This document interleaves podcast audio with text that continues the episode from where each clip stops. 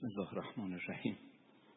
الحمد لله رب العالمین بارع الخلائق اجمعین و الصلاة و السلام علی سید الانبیاء و خاتم النبیین حبیبنا و حبیب اله العالمین ابو القاسم المصطفى محمد صلی الله علیه و علی آله الطیبین الطاهرین المعصومین و لعن الدائم علی اعدائهم اجمعین. بنابر نقلی شب شهادت وجود مقدس امام سجاد علیه السلام هستش. تسلیت عرض می‌کنیم. اولا خدمت مولامون امام زمان علیه السلام و جلال الله تعالی فرجه. و رهبر بزرگوارمون و همه شما عزیزانی که بیننده برنامه هستید. انشالله که مشمول دعای اون حضرت باشیم. اگر در قرآن و تاریخ اسلام ملاحظه بفرمایید. تاریخ هم که میگم لازم نیست خیلی عقب بریم. مثلا در زمان خودمون کسانی رو می‌بینیم شخصیت هایی رو می‌بینیم که سابقه های زیادی در دینداری در جهاد در تلاش در راه خدا داشتن و مراتبی رو طی کردن. بعضا شاگرد اولای کلاس دینداری یا شاگردان ممتاز بودن. اما همین آدمایی که شاگردان ممتازی بودن در دینداری و جهاد در یک برهه دیگری از زندگیشون سقوط کردن. بد شدن. و خیلی هم بد شدن. مسعودی یکی از مورخین معتبر هستش در کتاب مروج الذهب. اونجا نقل کرده که یه روزی پیغمبر اکرم و امیر المومنین و زبیر ستایی نشسته بودن و زبیر با یه لبخند مهربانانه امیر المومنین رو نگاه می‌کرد. پیغمبر اکرم سوال کرد که زبیر دوستش داری؟ علی رو دوست داری؟ گفت آقا معلومی که دوستش دارم. علی خیشمه. خب می‌دونید دیگه امیر المومنین زبیر پسر عمه امیر المومنین علیه السلام بود. پسر صفیه بود که عمه پیغمبر اکرم و سمیر بود. گفت آقا معلومی که دوستش دارم. علی خیشمه. پیغمبر فرمود اما زبیر یک روزی به ظلم در مقابلش می زبیر با ناباوری گفت من من در مقابل علی بیستم گذشت تا بعد از سالها. جنگ جمل که اولین جنگی بود که در مقابل امیرالمومنین علیه السلام حدود سه چهار ماه بعد از حکومتداری حضرت این جنگ رو راه انداختن. کیا راه انداختن؟ یاران دیروز علی مثل طلحه مثل زبیر و امثال اینها. بعضی از شخصیت ها بودن. دو تا لشکر در مقابل همدیگه اردو زده بودن. مسعودی می‌نویسه که هنوز درگیری شروع نشده بود. حالا یه مقدماتی داشت. خود امیرالمومنین اومد و زبیر رو صدا زد. با احترام هم صدا زد. یا ابا عبدالله با کنیه صداش زد. زبیر اومد وسط میدان. امیرالمومنین علیه السلام فرمود که زبیر یادت حدود شاید مثلا سی و خورده ای سال پیش من و تو پیغمبر با همدیگه نشسته بودیم. تو با یه لبخند مهربانانه به من نگاه می‌کردی. پیغمبر ازت سوال کرد که زبیر علی رو دوست داری؟ گفتی آقا معلومه که دوستش دارم علی خیشمه. ولی پیغمبر فرمودن یه روزی به ظلم در مقابل علی می ایستی تو باورت نمی‌شد. اون چیزی که پیغمبر میفرمود مال امروزه که تو در مقابل من به ظلم ایستادی. زبیر حالا یا واقعا فراموش کرده بود یا خودش رو به فراموشی زده بود یکی خورد.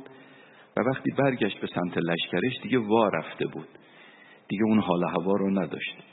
پسرش عبدالله ابن زبیر که به حال پسر خبیسی بود که خود امیرالمومنین علیه السلام در یه تعبیری تو نهج البلاغه داره که زبیر مازال منا اهل البیت ما نشع ابنه المشوم. زبیر از ما اهل بیت بود.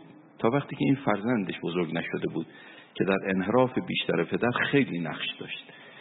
وقتی عبدالله ابن زبیر دید که زبیر از ملاقات امیرالمومنین برگشته و وا رفته و انگار حال جنگ نداره دو سه تا مطلق انداخت به پدرش. ترسیدی؟ علی رو دیدی ترس برات داشته؟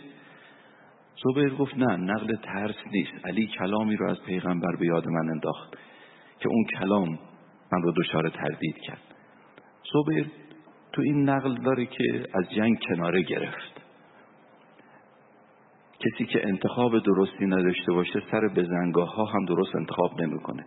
تو شر رو به پا کردی توبه تو این نیست که از جنگ کناره بگیری. توبه تو این هستش که مثل هر به لشکر حق به پیوندی اما خب انتخابش درست نبود دیگه. از جنگ کناره گرفت و یه شخصی که بعدها جزو خوارج شد به نام ابن جرموز او رو توی قفلتی ترور کرد و کشت. ابن عبل تو شهر نهج البلاغش میگه که این شخص این قاتل ابن جرموز شمشیر زبیر رو برداشت و اومد به سمت لشکر امیرالمومنین وارد خیمه شد. یا امیرالمومنین الجائزه الجائزه به من جایزه بده. من زبیر رو کشتم. حضرت امیر خیلی تحویلش نگرفت. فرمود که از حبیبم رسول خدا شنیدم که القاتل و المقتول کلاهما فنار هم تو همونی که کشته شد اهل جهنم هستید. برای خدا که نکشتی که. و واقعا هم همینجوری. این ابن جرموز بعدها جز به خوارج شد که در جنگ نهروان به دست خود امیرالمومنین کشته شد. مقصودم اینجاست. شمشیر زبیر رو امیرالمومنین گرفت با اندوه نگاه کرد به این شمشیر. فرمود تالما جلل کرب عن بچه رسول الله. این شمشیر چقدر غم از چهره پیغمبر زدوده بود. چقدر کار کرده بود این شمشیر برای دین خدا. اما صاحبش کجا رفت؟ رفت تو جهنم. عنایت بفرمایید. کسانی بودند که شاگردان ممتازی بودند در دینداری زبیر. شاید 16 سالش بود که مسلمان شد یعنی وارد دین شد. خدمات بسیار زیادی انجام داد. تو جنگ ها فداکاری ها کرد. با اون سن سال کمش. زبیر کسی بود که تو تشی جنازه حضرت زهرا سلام الله علیها که خصوصی ترین تشی جنازه بود و فقط خواص تو شرکت داشتن زبیر هم شرکت داشت. شاید 6 نفر غیر از خاندان امیرالمومنین علیه السلام بودند تو تشی جنازه حضرت زهرا سلام الله علیها. یکیش هم زبیر بود. زبیر کارهای بزرگی کرده بود. اما خب دنیا باهاش این چنین کرد که یواش یواش زبیر چرب و شیرین دنیا به کامش خوش آمد و کم کم جوری شد که در مقابل حتی امیرالمومنین علیه السلام ایستاد. آدم یواش یواش خراب میشه. به تدریج آدم فاسد میشه. اگه مراقبت از خودش نداشته باشه. این آدمایی که بد میشن یه زمانی خوب بودن سابقه خوب و دینداری داشتن بد میشن معمولا بد معمولی نمیشن خیلی بد میشن. خدا نکنه کسی یه زمانی دیندار باشه و بعد سقوط کنه و بد بشه. خیلی بد میشه. دیگه هرچی براش آیه قرآن بخونی هرچی براش از آخرت هم بگی گوشش پره. اینا رو شنیده. اینا رو شنیده. گوشش پره. یه استاد بزرگواری بود. خدا رحمتش کنه. گفت آدما چهار دسته هستن. برخلاف اون چیزی که ما بچه که بودیم تو مدرسه تو کلاسمون پای تخته می نوشتیم خوبها و بدها دو دسته می کردیم آدم ها رو. آدم ها چهار دسته هستن. بعضی خوبن. ولی بد خوبی می‌کنن. بلد نیستن چجوری خوبی بکنن. ذاتشون خوبه. کاری که انجام میدن اصل کار خوبه ولی شیوه و روش کار بده. مثلا فرض کنید به کسی قرض داده به کسی پولی کمک کرده خب این کارش خوب بوده ولی منت بگذاره برش. یه جوری که اون طرف مقابل تو دلش میگه من غلط بکنم دیگه بیام از تو پول قرض بگیرم. تو منو ذلیلم کردی.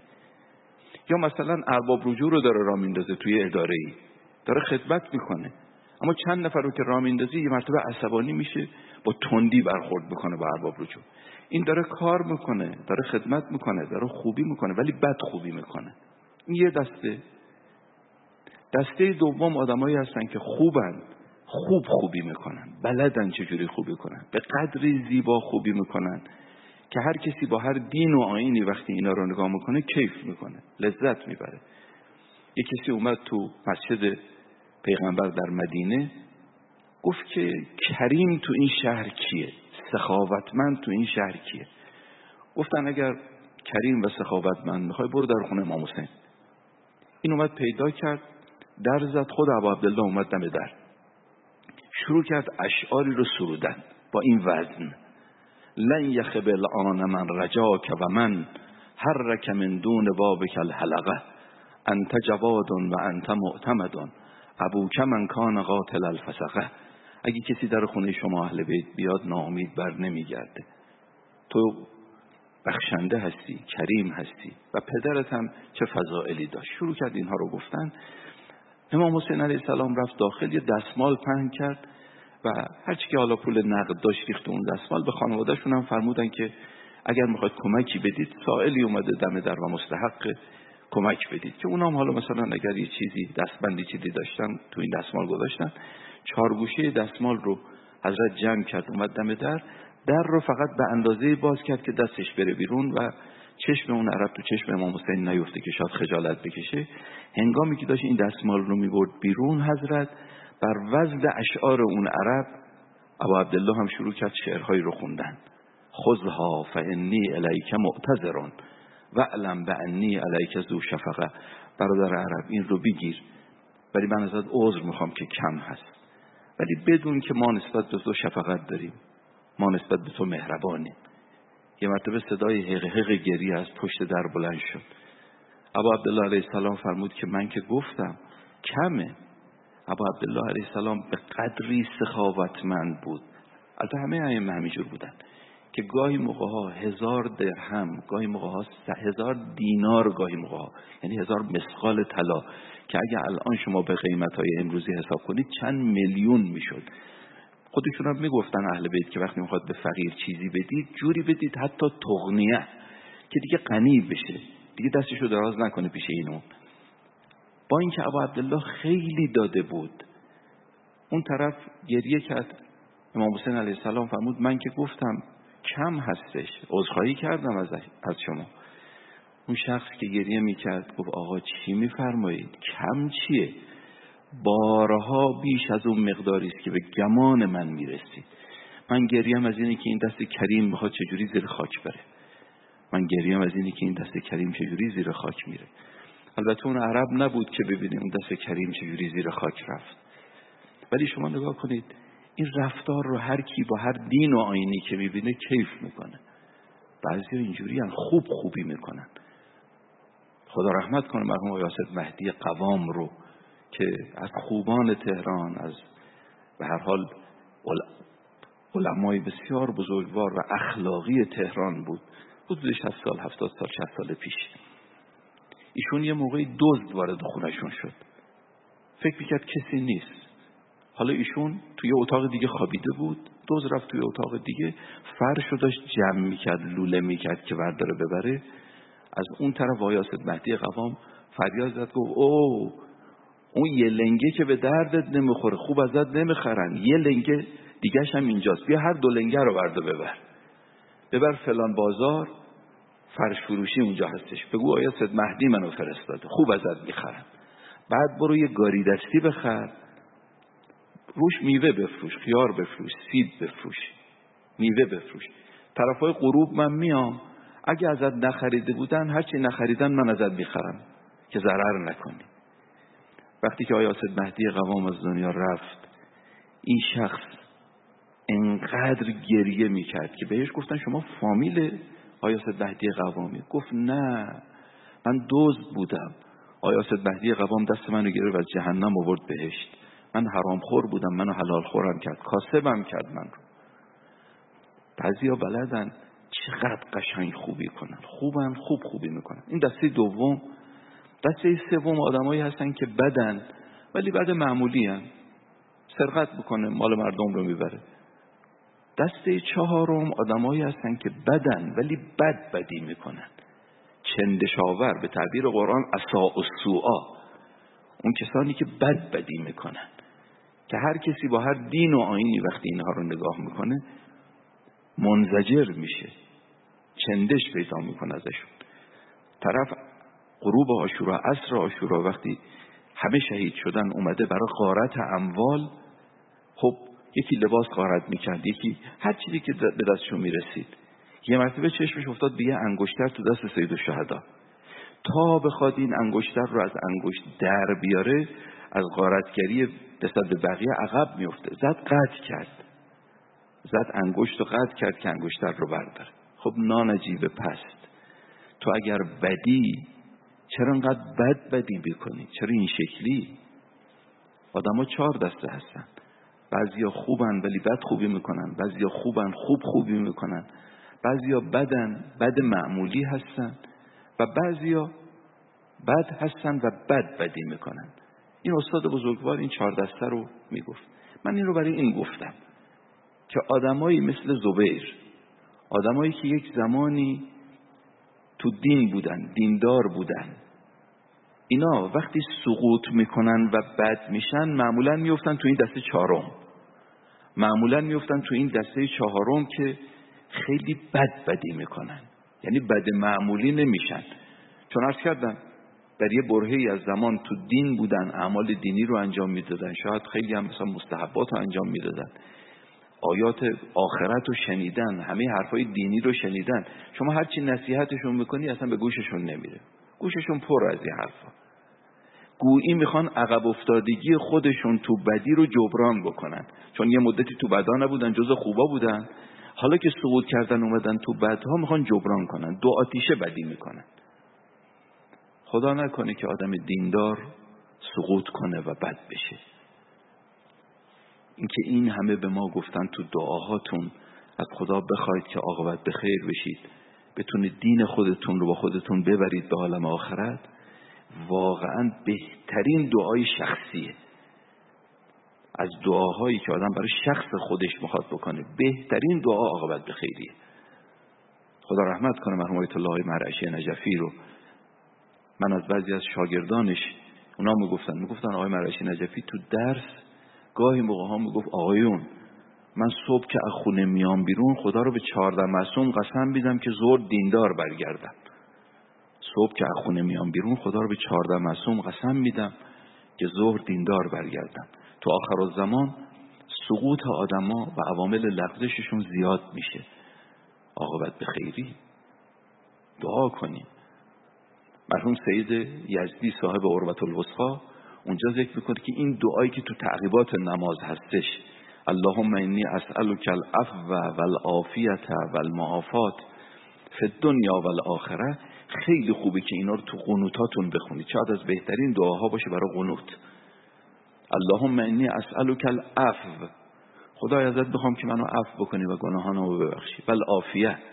خدای ازت می‌خوام که عافیت و سلامتی دنیا و آخرت سلامتی جسم و روح به من بدی. بل معافات فی دنیا و الاخره معافم بکنی از گزند و شرور دنیا و آخرت. شری به من نرسه تو دنیا. که دینم رو بگیره. که دینم رو بگیره. دعای عاقبت بخیری. حتی اولیاء خدا میلرزیدن.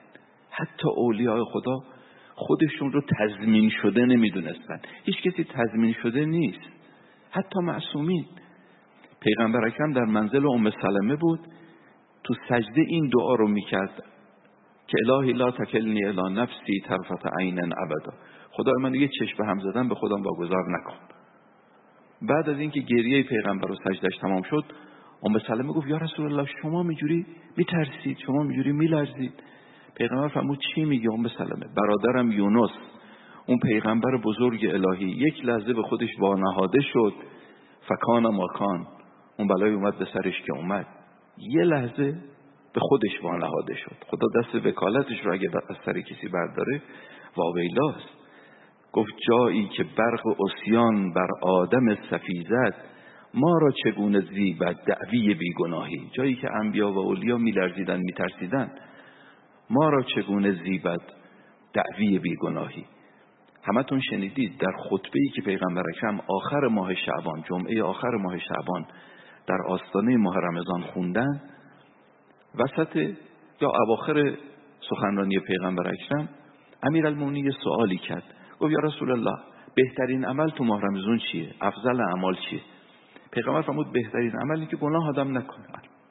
الورع عن محارم الله. گناه نکن. بعد پیغمبر گریه افتاد. شروع کرد گریستن. امیر المونی علیه السلام فرمود که آقا برای چی گریه می‌کنید؟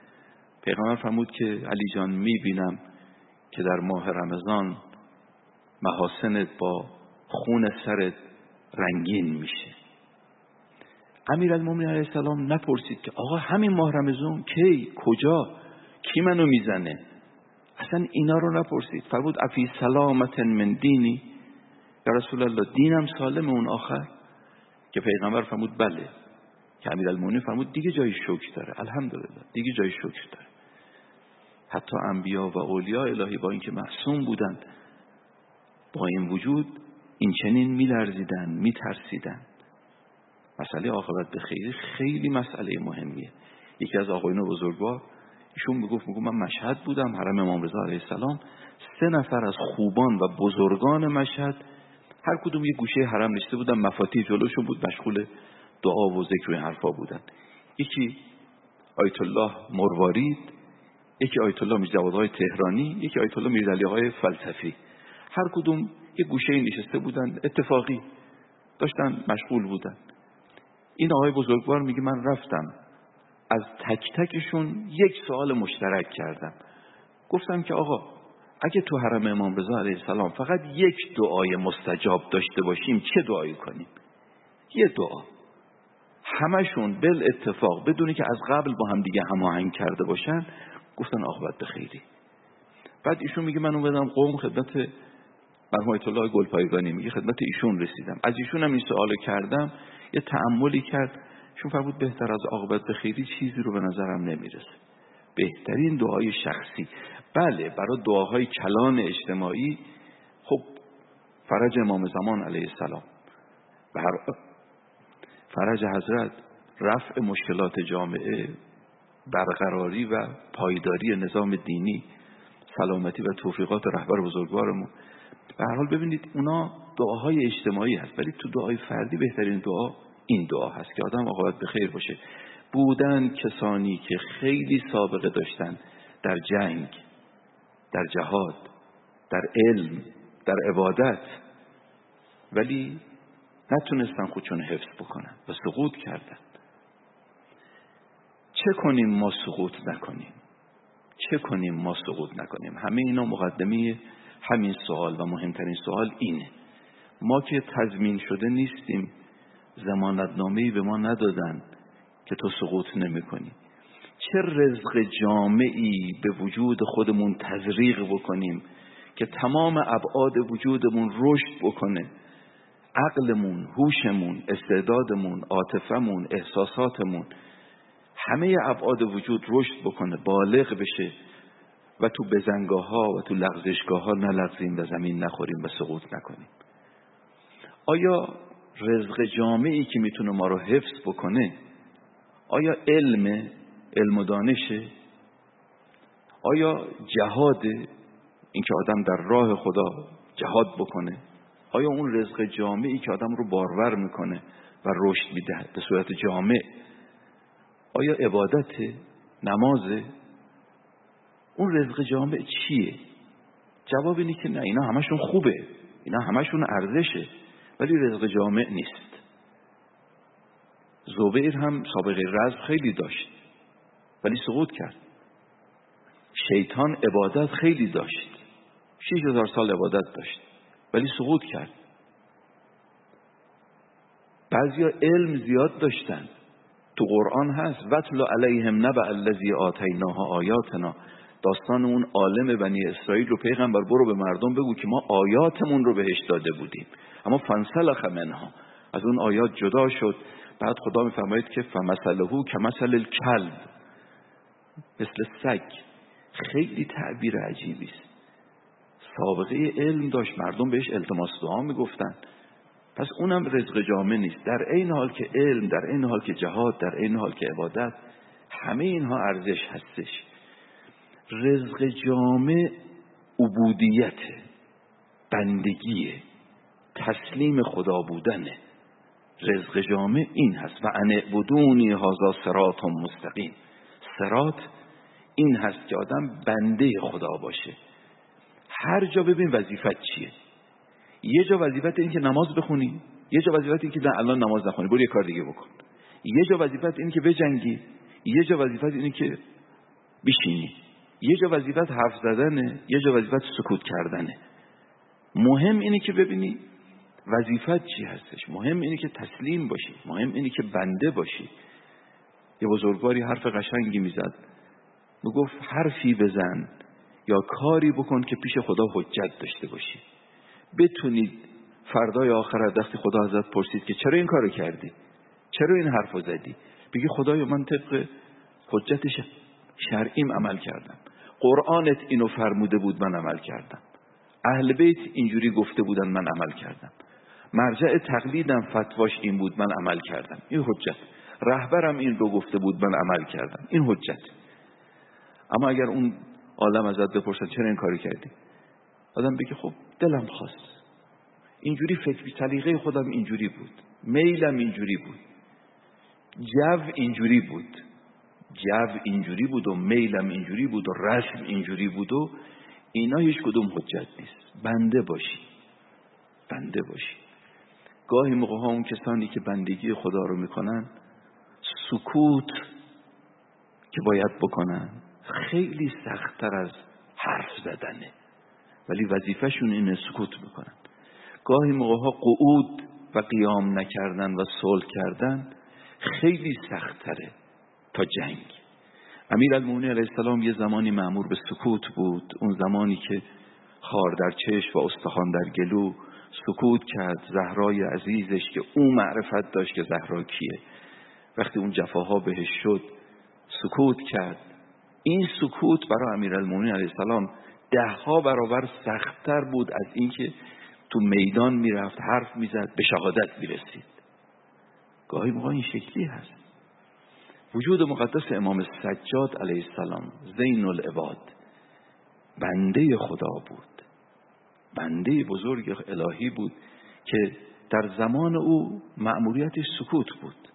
یا علی ابن الحسین وترق انترق وسمت ولزم منزلک و رب ربک حتی یعتیک الیقین. تو اون نامه سر به مهری که به حال از طرف خداوند متعال برای هر کدوم از معصومین هست که در روایات ما اومده اون وظیفه‌ای که برای امام سجاد علیه السلام تعیین شده این هست. البته حالا اینجا الان جای بحث نیست که این نامه های سر به مهر صرفا یک دستور خصوصی نیست که دیگران الگو نتونن ازش بگیرن. کاملا مطابق با عقله یعنی یه عقل سالم اگر در زمان امام سجاد علیه السلام یه عقل سلیمی که پاک نگاه می‌کنه به حوادث و فقط می‌خواد دین رو حفظ بکنه اونجا این رو بهش می‌رسه که من الان تو این زمان زمان درگیری نیست. الان تو این زمان که بعد از کربلاست که شیعیان درجه یک به شهادت رسیدن بعد از یه مدتی شیعیان درجه دو درجه سه هم تو قیام توابین و تو نهزت مختار و امثال اینها اونها هم به شهادت رسیدن. دیگه حضرت یاری نداشت که تو بعضی از روایات هستش که فرمودن ارتد ناس بعد الحسین علیه السلام الا ثلاثه و خمسه بعد از شهادت امام حسین جز سه نفر. تو بعضی از روایات هست جز پنج نفر. کسی نبود. یعنی بقیه برگشتن. ارتداد پیدا کرد ارتداد پیدا کردن نه اینکه از مسلمانی رفتن بیرون. نه. یعنی از ولایت. یعنی دیگه پای ولایت نبودن. پای ولایت رفتن دنبال دنیا رفتن دنبال کارشون. جز چهار پنج نفر. خب امام سجاد اگه می‌خواست بعد از کربلا او هم قیام بکنه این چهار پنج نفر هم از دست می‌رفتن و نور ولایت خاموش می‌شد. لذا حضرت سکوت باید بکنه. عقل سلیم اینو میگه. این نامه سر به مهرم همینه.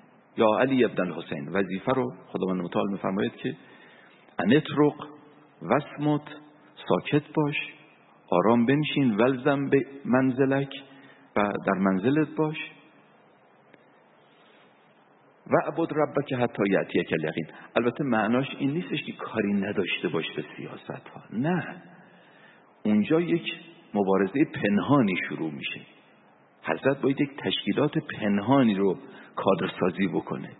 باید شاگرد تربیت بکنه. باید کادر به زمان امروزی ما درست بکنه. و یواش یواش بفرسته جاهای دیگه و زمینه هایی رو فراهم بکنه برای یک قیام و مبارزه به صورت آتیش زیر خاکستر. ولی هیچ کدوم از ائمه اینجور نبود که کنج عافیت به طلبن یه گوشه برن. برای همین هم همشون شهید شدن. معمولا هم تو سنین پایین شهید شدن. دشمن خوب اینو می‌فهمه. دستگاه ابلیس خوب اینو می‌فهمه که او داره کار می‌کنه. حتی اونجایی که امام صادق و امام باقر دارن کلاس می‌گذارن همون مبارزه است. همون یه نوع مبارزه است. هیچ موقع اهل بیت این که بخوان دست از مبارزه بردارن و دست از این که حاکمیت دین رو ازش منصرف بشن یک کنج عافیت بخوان بطلبن هیچ کدوم از ائمه نبودن. دوران امام سجاد علیه السلام شاید تو بین دوران امامان ما سختترین یا از سختترین دوران سی و پنج سال دوران امامت امام سجاد بود که تو این سی و پنج سال حضرت مواجه بود با خلیفه خشن که اقتدارم پیدا کرده بود مثل عبدالملک مروان که یکی از کارگزارانش که در کوفه بود حجاج ابن یوسف شیعه کش بود. در زمان امام سجاد علیه السلام متاسفانه انحراف جامعه خیلی زیاد شده بود. انحطاط اخلاقی و اعتقادی تو جامعه آنقدر بود که مکه و مدینه که مرکز دو تا مرکز دینی و محبت وحی بود ازش خواننده و نوازنده و رقاصه صادر می‌شد. از این دوتا شهر دیگه وضعیت شهرهای دیگه معلومه چی هستش. یاران امام هم که عرض کردیم چقدر کم بودن. حضرت در یه نقلی فرمود جز 20 نفر تو مکه محب ما نیست. جز 20 نفر در مکه و مدینه محب ما نیست. خب توی همچین زمانی با یه همچین وضعیتی مأموریت آقا این هستش که اولا جامعه رو بازپروری بکنه از جهت اخلاقی. منتها طبیعتا نه با کلاس گذاشتن مثل امام صادق و امام باقر. اجازه به حضرت نمیدن. به قدری جو اختناق زیاده و حضرت تحت نظره که کوچکترین حرکت نمی‌تونه بکنه. حتی قیام مختار رو امام سجاد علیه السلام که تایید نکرد به ظاهر بعضی گفتن از همین جهته که اگه حضرت تایید می‌کرد خطرناک بود برای خودش. در این حال که قیام مختار اینجوری که برمیاد به هر حال از ائمه علیهم السلام و حرکتی که مختار انجام داد قیام حقی بود. اما با این وجود امام سجاد علیه السلام به طور مستقیم تایید نکرد. زمان اختناقه. پس نمی‌تونی کلاس درس بگذاره. در قالب دعاها. دعاهای بسیار پرمضمونی که به قول اون عالم اهل سنت ایشون میگه شیعه در توحید مدیون علی ابن عبی طالبه در دعا مدیون علی ابن حسینه در دعا مدیون علی ابن حسینه شما دعاها و مناجات های امام سجاد رو ببینید. به خدا قسم برادر بزرگوار خواهر بزرگوار هیچ دین و مذهبی این دعاهایی که ماها داریم و اهل بیت برای ما به امانت گذاشتن هیچ دین و مذهبی این دعاها رو نداره. دعای کمیل دعای ابو حمزه دعای عرفه مناجات شعبانیه این دعاهای بلند و مزامینی که به تعبیر امام راحلمون از استادشون های شهابدی که اینها این دعاها قرآن ساعده. مثل همون قرآن ولی از پایین رفته بالا همون محتواست. در هر حال از امام سجاد علیه السلام یکی این محتواها به ما رسیده. بازپروری جامعه منحت. که از جهت اخلاقی به انحطاط رسیده. یک. دوم حضرت کادرسازی باید بکنه یار باید یاران محکمی رو باید تربیت بکنه. عالمان و شاگردانی مثل ابو خالد کابلی مثل یحیی ابن ام طویل مثل ابو حمزه سومالی مثل سعید ابن جبیر و امثال اینها که آقا اینا رو تربیت کرد. در همون زمان اختناق شدید. یکی دیگه از کارهایی که امام سجاد داشت این بود که کربلا رو زنده نگه داره. پیام ابو عبدالله علیه السلام رو زنده نگه داره و به گوش تاریخ برسونه. هم امه جانش زینب کبرا این رسالت رو به دوش داشت. منتها حضرت زینب یک سال و نیم بیشتر بعد از واقعی آشورا زنده نبود. زینب بزرگوار این سرو راست قامت تاریخ بعد از یک سال و نیم تلاش و فعالیتی که بعد از واقعی آشورا کرد دلش سوخته بود قلبش تیر خورده بود از جهت قصه ای که بهش وارد شده بود. یک سال و نیم بیشتر بعد از واقعی کربلا زنده نبود. او از دنیا رفت. اما وجود مقدس امام سجاد که سی و چار پنج سال بعد از کربلا زنده بود او کربلا و آشورا رو باید پیامش حفظ می‌کرد. نه با مجلس روزه گرفتن. اون امکان پذیر نبود. با عشق با گریه. هر چیزی که تناسبی داشت با واقعه کربلا می‌دید اشکش جاری می‌شد. امه هاشون می‌دید که تو کربلا بودن جز و اسرا گریه می‌کرد. اگر احیانا یه جایی سر سفره آب براش می آوردن غذا می آوردن سر سفره گریه می‌کرد. آب رو که می‌دید گریه می‌کرد. می‌خواست وضو بگیره کاسه آب تو دستش بود. نگاه به آب می‌کرد گریه می‌کرد. گاهی موقع این آب تو مشتش که از این ظرف ریخته بود تو مشتش خالی می‌شد. از یه مسیری رد می‌شد می‌دید قصابی داره گوسفندی رو ذبح می‌کنه و سرشو می‌بره. می‌رفت جلو می‌گفت آقا این گوسفند رو آب دادید بخواید سرشو ببرید؟